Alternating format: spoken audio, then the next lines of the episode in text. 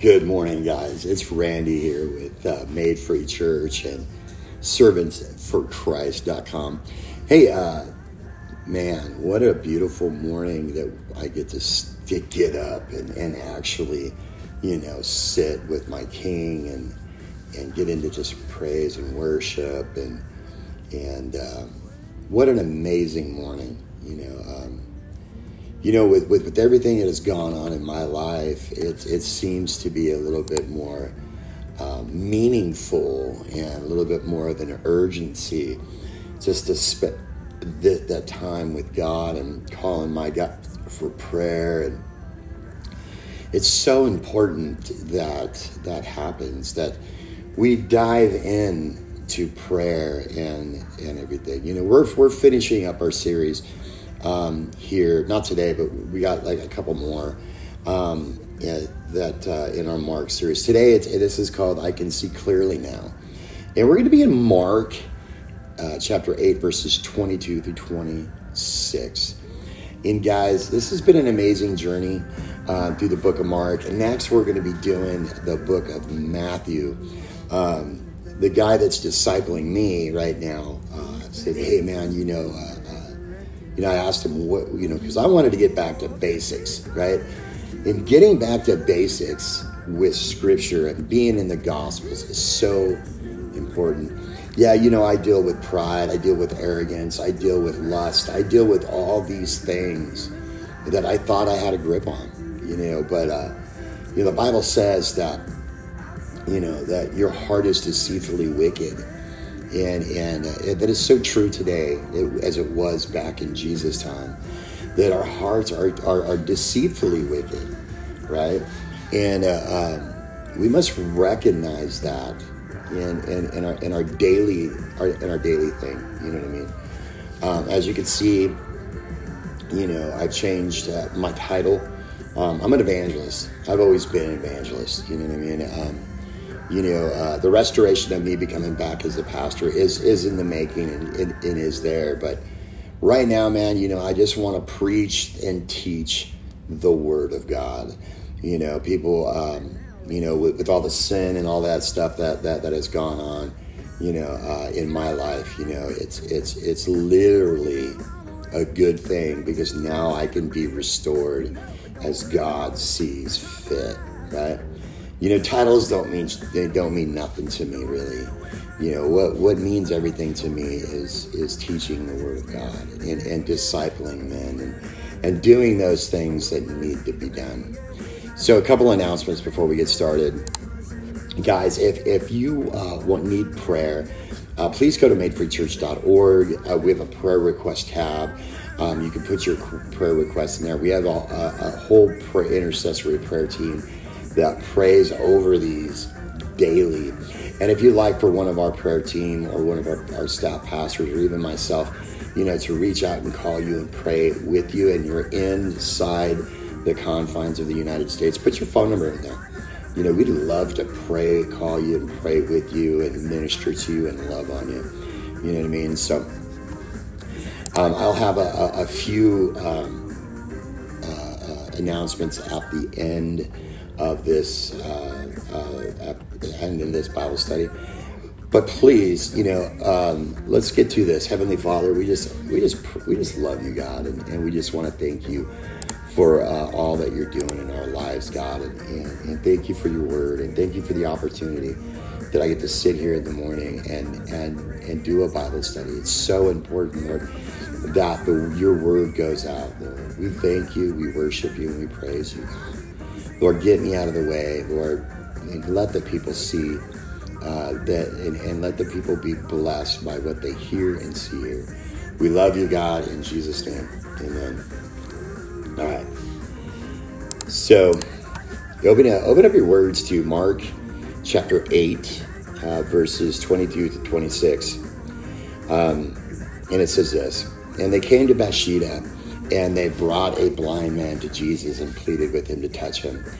And taking the blind man by the hand, he brought him out of the village. And after spitting in his eyes and laying hands on him, he was asking him, Do you see anything? And Andy looked up, he was saying, I see men. I see them like trees walking around. Then he said to them, and then, and then again he laid his hands on his eyes, and then he looked intently and was restored and began to see everything clearly. And he sent him to his home, saying, Don't, do not enter the village. And you know, as we see Jesus healed the blind man in our text in, in stages today, you know, I, I, I, think of my own experiences, you know, uh, uh, I, I, think of my experience, right? Uh, this is one of the only two uh, uh, miracles that are found uh, are not actually not found in the other gospel. The the the other big uh, the other the other being the the healing of the deaf man with the speech impediment. It was we seen in Mark seven. Today's healing is most distinctive healing by Jesus in several respects. As we see, so let you know. Let, let's just dive in. You know, uh, you know, to this. Note uh, that in verse 22, caring people brought a blind man to Jesus. And it says this. It says, and he came to he came to Bathsheba, Bathsheba, and they brought a blind man to him and begged him to touch him. See, blind, blindness was widespread in the ancient world. Like the lack of understanding of proper hygiene, the unavailability of effective medicines, the exposure of the elements, and the common eye problems that people have when they grow older, as such as cataracts, glaucoma, uh, macular degeneration, all made blind, blindness all too common fate for those living in the ancient world. Now, these, now that there's there, there's some, some something particular in this text that you may not have picked up on. Notice that the blind man did not seek out Jesus, rather, some concerned friends or loved ones brought the blind man to Jesus. Everything we see in this text, the blind man seems passive and uninvolved, perhaps from unbelief. Uh, but initially, there is no initiative on his part.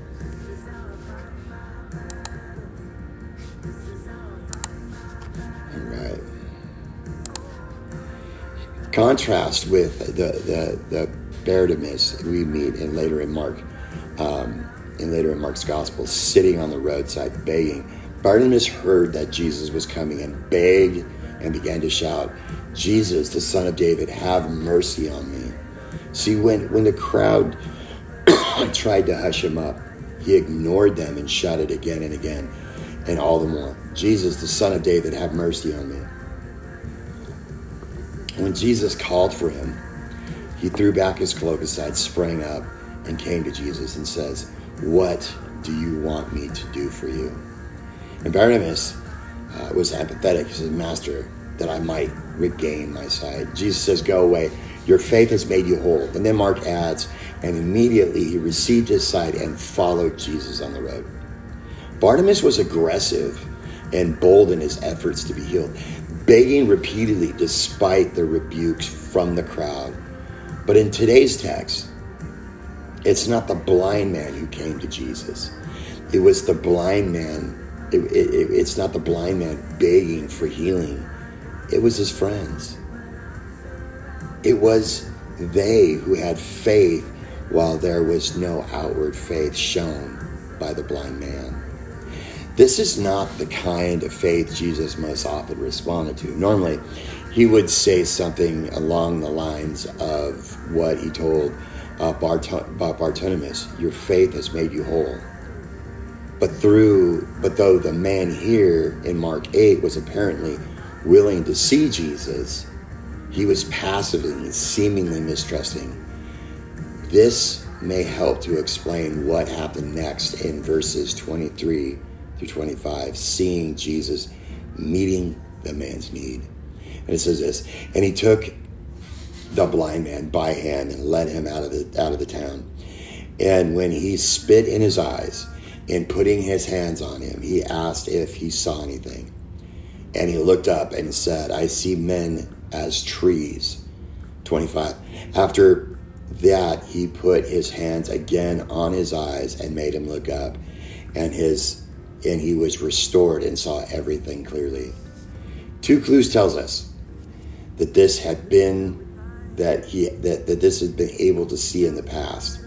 First, the blind man said that he saw men walking as trees in verse 24. People who were blind from birth have no conceptual reference point to distinguish either people or trees at first sight. He must have been able to see uh, people and trees at one time in his life in order to know that people that he saw were moving around like walking trees. And second, when his sight was completely healed, in the second stage of the healing, Mark tells us in verse 25 that his, his sight was restored. The word restored means to bring back to the original or normal condition. Now, several elements set this miracle apart from other healings in the Gospels. One, it's the only time Jesus questioned someone he was healing if it was working. For he asked the man if he saw anything. And second, it is the only time healing took place in stages. For all other healing, the wholeness to the individual was instant and complete the first time. And third, it's the only time Jesus ever directly spit on someone to heal him. In the healing of the deaf with the man in this with the speech impediment, Jesus spit on his hands and touched the man's ears with those hands. And in verse 23 of today's text, that Jesus spit directly into the man's eyes. Now, what, what are we to make about this baffling healing? Well, let's look at the passage verse by verse so we can better understand Jesus' strange actions. Note in, in, in verse 23 tells us that Jesus took the man by the hand and led him out of the town of Bethsaida.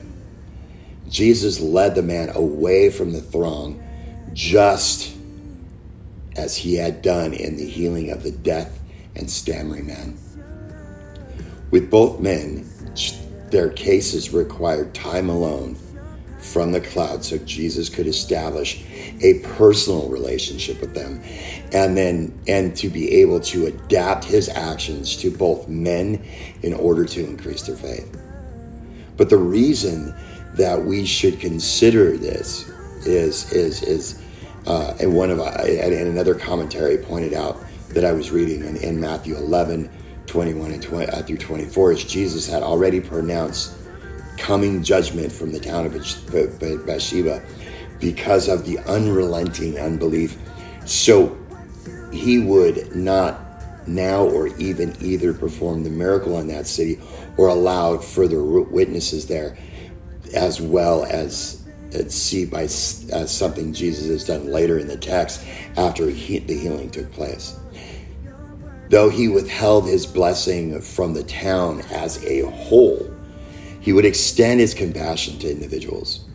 This reminds us of when God uh, was going to bring down judgment on Sodom and Gomorrah. God's judgment against the inhabitants of these two cities. But he would extend mercy on Lot and his family because they were righteous before God.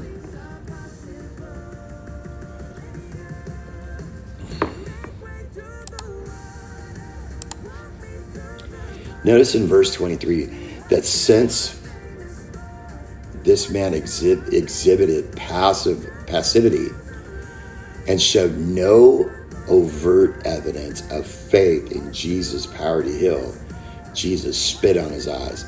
This appears to be mean and hateful for us today, right? But as as we pointed out in the case of the deaf man, deaf man with the speech impediment, the saliva of a holy man was thought to have healing powers.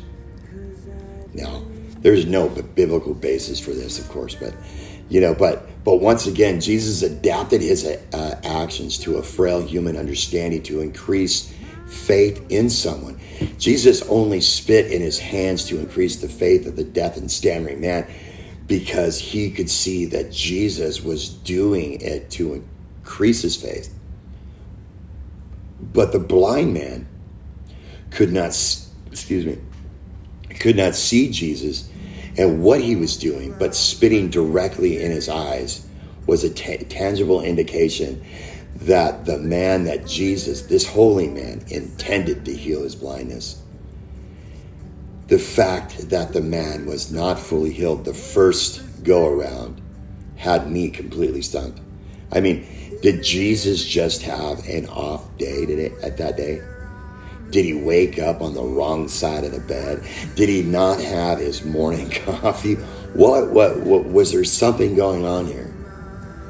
the consent, consensus, consensus of my commentaries in this Jesus was using the healing of this man as a visual aid to the disciples. The two stage healing, according to this view, suggests the process of revelation as much for the disciples as for the blind man.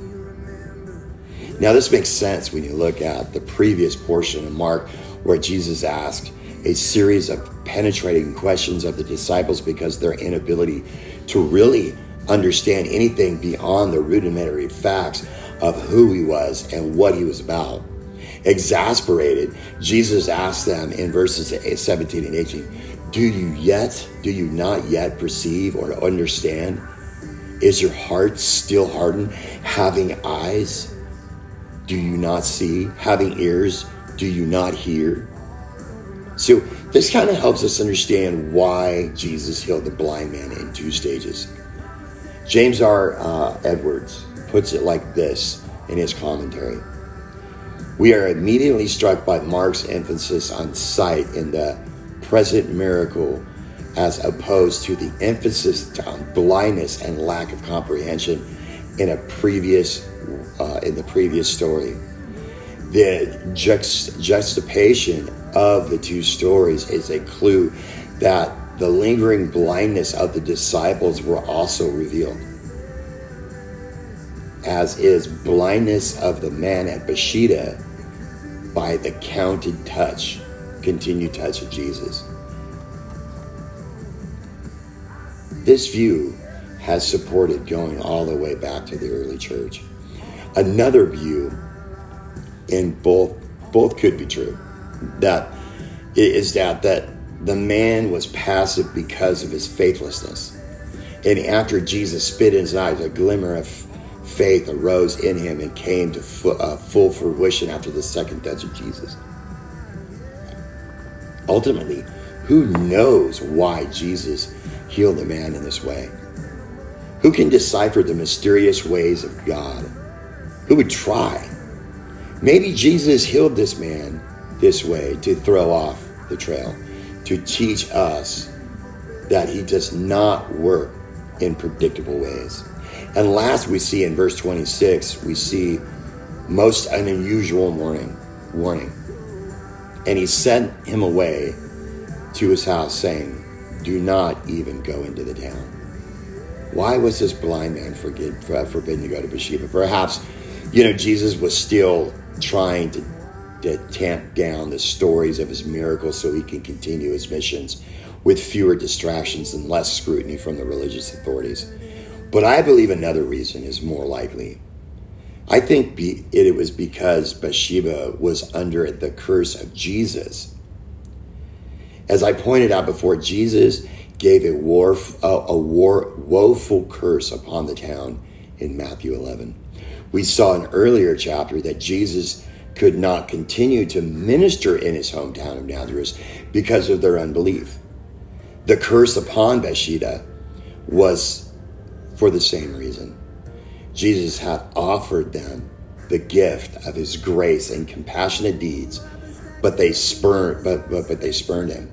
And, and and he would have no more to say or show to the people in Bathsheba.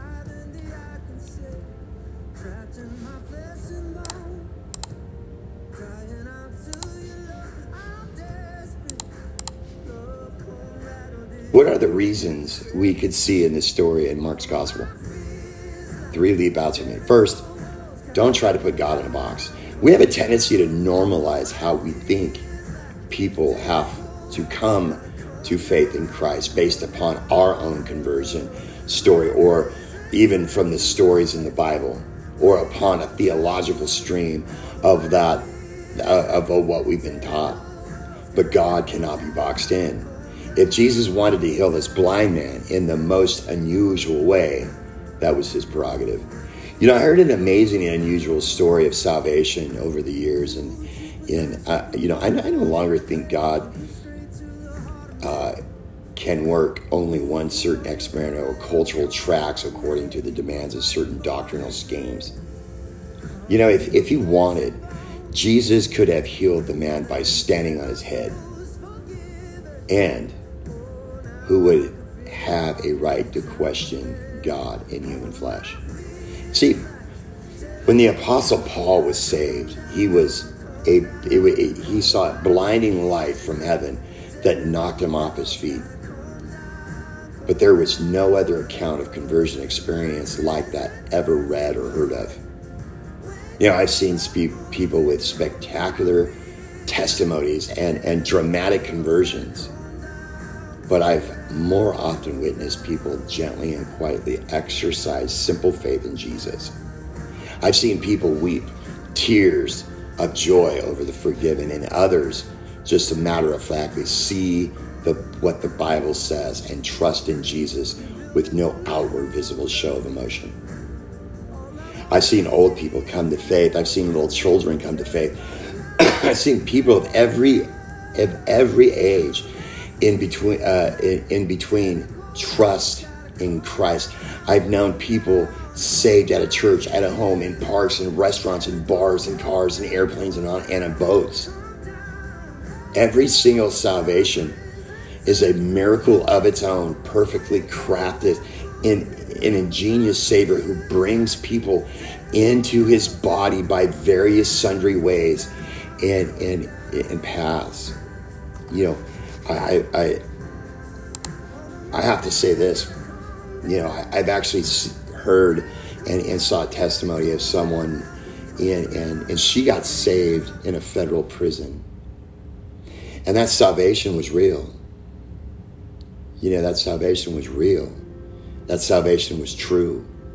Even though that she went back to her old life and, and, and stuff, and, and, and it took some time to get to where Jesus wanted her, or God wanted her, if, we, if you want to say that. But the salvation, the transformation, and everything was real. And to this day, she's still walking with Jesus. Vance Vance Havner speculated if if three of the several blind men that Jesus healed compared notes,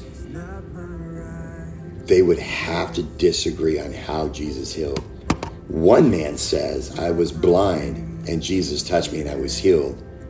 That's the way Jesus works. The second man says, No, I was blind and Jesus touched me once and I saw trees walking. He touched me again. That's the way Jesus works. And the third man would say, You're both wrong. I was blind and Jesus spit in my eyes and I was healed. That's the way Jesus works. Vance said that if these three men were here today, we would have three new church denominations within a week the one touch church, the twice touch church, and the spit in the eye church. Guys, don't put God in a box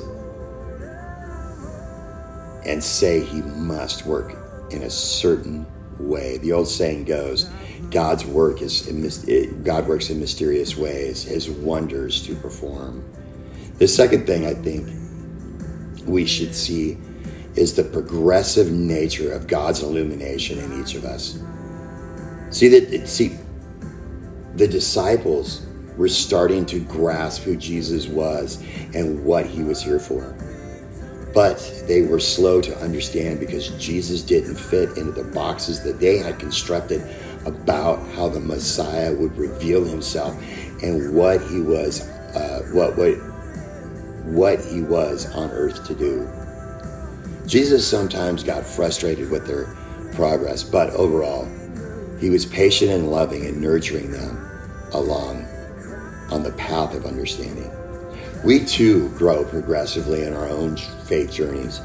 Remember the illustration I gave in the beginning of the, the cataract surgery? You know, under under the expert's hands of the doctor, you know, uh, uh, you know, people go from sightless uh, because of the complications to cloudy sight to perfect sight. So with the blind man who moved through these stages in our story, in this story, he meets Jesus with no sight, and at the touch of Jesus, he had partial sight, and then he received complete sight. So it was with the disciples who were more non understanding in verses 17 to 21, which we explained yesterday, to misunderstanding as well as the verses in 29 to 33 to full understanding in the end of Mark after the resurrection. And so it is with you and me. We're not perfect Christians the moment we trust, uh, the moment that we trust Christ. There is a sense in which we are saved all at once. It's called justification. When God declares us once and for all just as holy in His sight because of the death of Christ in our place. But practically speaking, in an everyday life, there is a sense in which we are being saved in successive stages. This, this is called uh, what, what theologians call progressive sanctification. the process by which the Holy Spirit forms us in the fruit of the Spirit, and we progressively come more like Christ.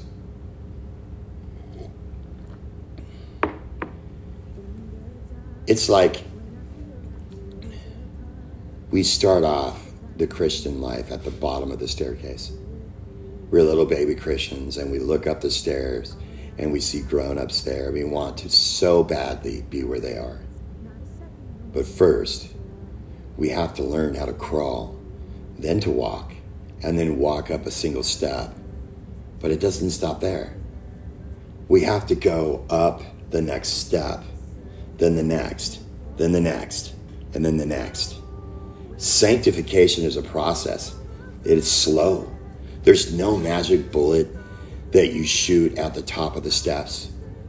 You can grow in Christ little by little, step by step. So, you know, if you're a baby Christian, don't compare yourself to an older believer. He or she is at a different place in maturity than you. Learn from those mature believers, study God's word, stay in it, stay in church and, and, and, and a home group. Listen to the criticisms of helpful comments from you know your spouse or, or, or from your girlfriend or from your discipler eventually you'll grow from a tiny acorn to a mighty oak in god in, in god in god's good timing there's a warning for us older believers as well we need to help guide young believers but we also need to be patient with them as they grow in faith and holiness Third, I want you to know that Jesus wants to relate to you in such a personal way. Jesus took the blind man away from the crowd to deal with him personally. And if you've never trusted in Jesus, I want you to know that Jesus is concerned about you, no matter how insignificant you may see yourself in, the, in this huge world of 7 billion people. If you are the only person on the earth, Jesus would have died for just you. He knows you. He knows your name. He knows all about you. And he wants to give you eternal life through faith in his son Jesus Christ. Take this take that wonderful verse that many know and say in your mind as you hear me read John 3, 3.16, substituting personal pronouns uh, and that magnitude of reality of Christ for you sink in. For God so loved me. Now, I'm changing it up a little bit. That he gave his only begotten Son, that if I would believe in him, I would not perish but have everlasting life. Jesus died for all of us, which means he died for you and me. You must personally place your trust in Him for your salvation. You know, there's a lot of different ways of thinking. I lean more towards the Reformed, um, you know, because I just believe that sola scriptura, sola fide, sola gratia, um, uh, the, the, the, the, five the, the five solas, which actually you can see right up here. You know what I mean? And I believe in the five points of Calvinism. I do. You know, and I, I think it's important that we see that our faith in Jesus and how we should be acting. See, you know, the, the last couple weeks, let, let me share something with you. The last couple weeks, I've been dealing with selfishness pride, arrogance, and unforgiveness. That's what I've been dealing with. Yeah, and, and, and the Bible is very, very, very, very, very on point when it says, if you hate your brother, you've committed murder in your heart. If you don't forgive, then God, the Father in heaven, will not forgive you of your trespasses. pride goes before the destruction. Arrogance and pride go together. You know, I've been looking at my own hurts, hangups, and habits. Man, there's, you know, when your head gets about this big, you forget the blessings of God. You, you, you just start hanging on to those hurts, habits, and hangups. But I know in the midst of everything that He chastens those that He loves, that are His. Think about that for a minute. Think about that. He chastens those that who are His. In other words, He corrects. You know, uh, that's that's deep, man. Why would He correct me? What do I have? Who am I? I'm a child of God. I'm his son. And I'm in love with Jesus. And, and that's that's what it all comes down to, guys. It all comes down to that. It all comes down to your walk in Jesus. It all comes down to the love of Christ and, and, and how you're going to walk that out.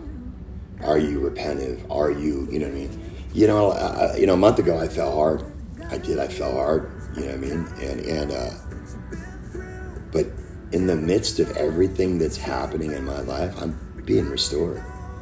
I just kind of walk through some some some trials and tribulations. I've got to walk through, you know, um, some sanctification. How cool is that?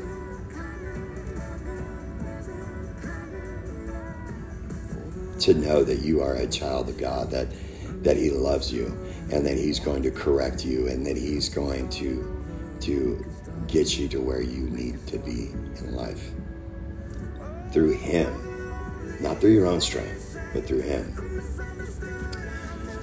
I'm glad that you guys are watching this. I'm glad that you guys are here. You know, um, tomorrow we're going to do another one. This is be a loser, right? And and, and you you know we're going to be on at 6.30 in the morning I, I, changed up a little bit of the times um, you know because i'm trying to finish up you know the, the book of mark you know and get this situated. It's been it's been a month since i started uh, since i've been preaching and, and stuff like that. So um,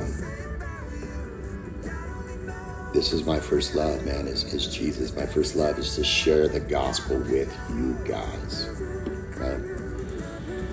So, guys, if you'd like to support Made Free Church in any way, shape, or form, go to madefreechurch.org. Um, we are a 501c3 nonprofit, um, and uh, we do have expenses, and uh, we we would you know uh, we would we would really really really really uh, um, appreciate your donations. We'll give you a tax deductible receipt. So leave your your uh, your email address and the PayPal link as well as the, the Cash App if you send a check or money order to the the address is provided on the website madefreechurch.org please leave your wet your email address so we can send you a tax deductible receipt um, so yeah so guys please pray pray for made free church uganda we really really really need your prayers and, and stuff like that so please pray for them also, guys, our friends at uh, 120 Army, these guys are our bros. We love them. And, and so go get that on your Android and iPhone. Go download it. You know, get involved with the 120 Army. These guys, Aaron and Jose, are, are, are great guys. and uh, thank you guys for, for, uh, for all that you guys do and, and, get on that app.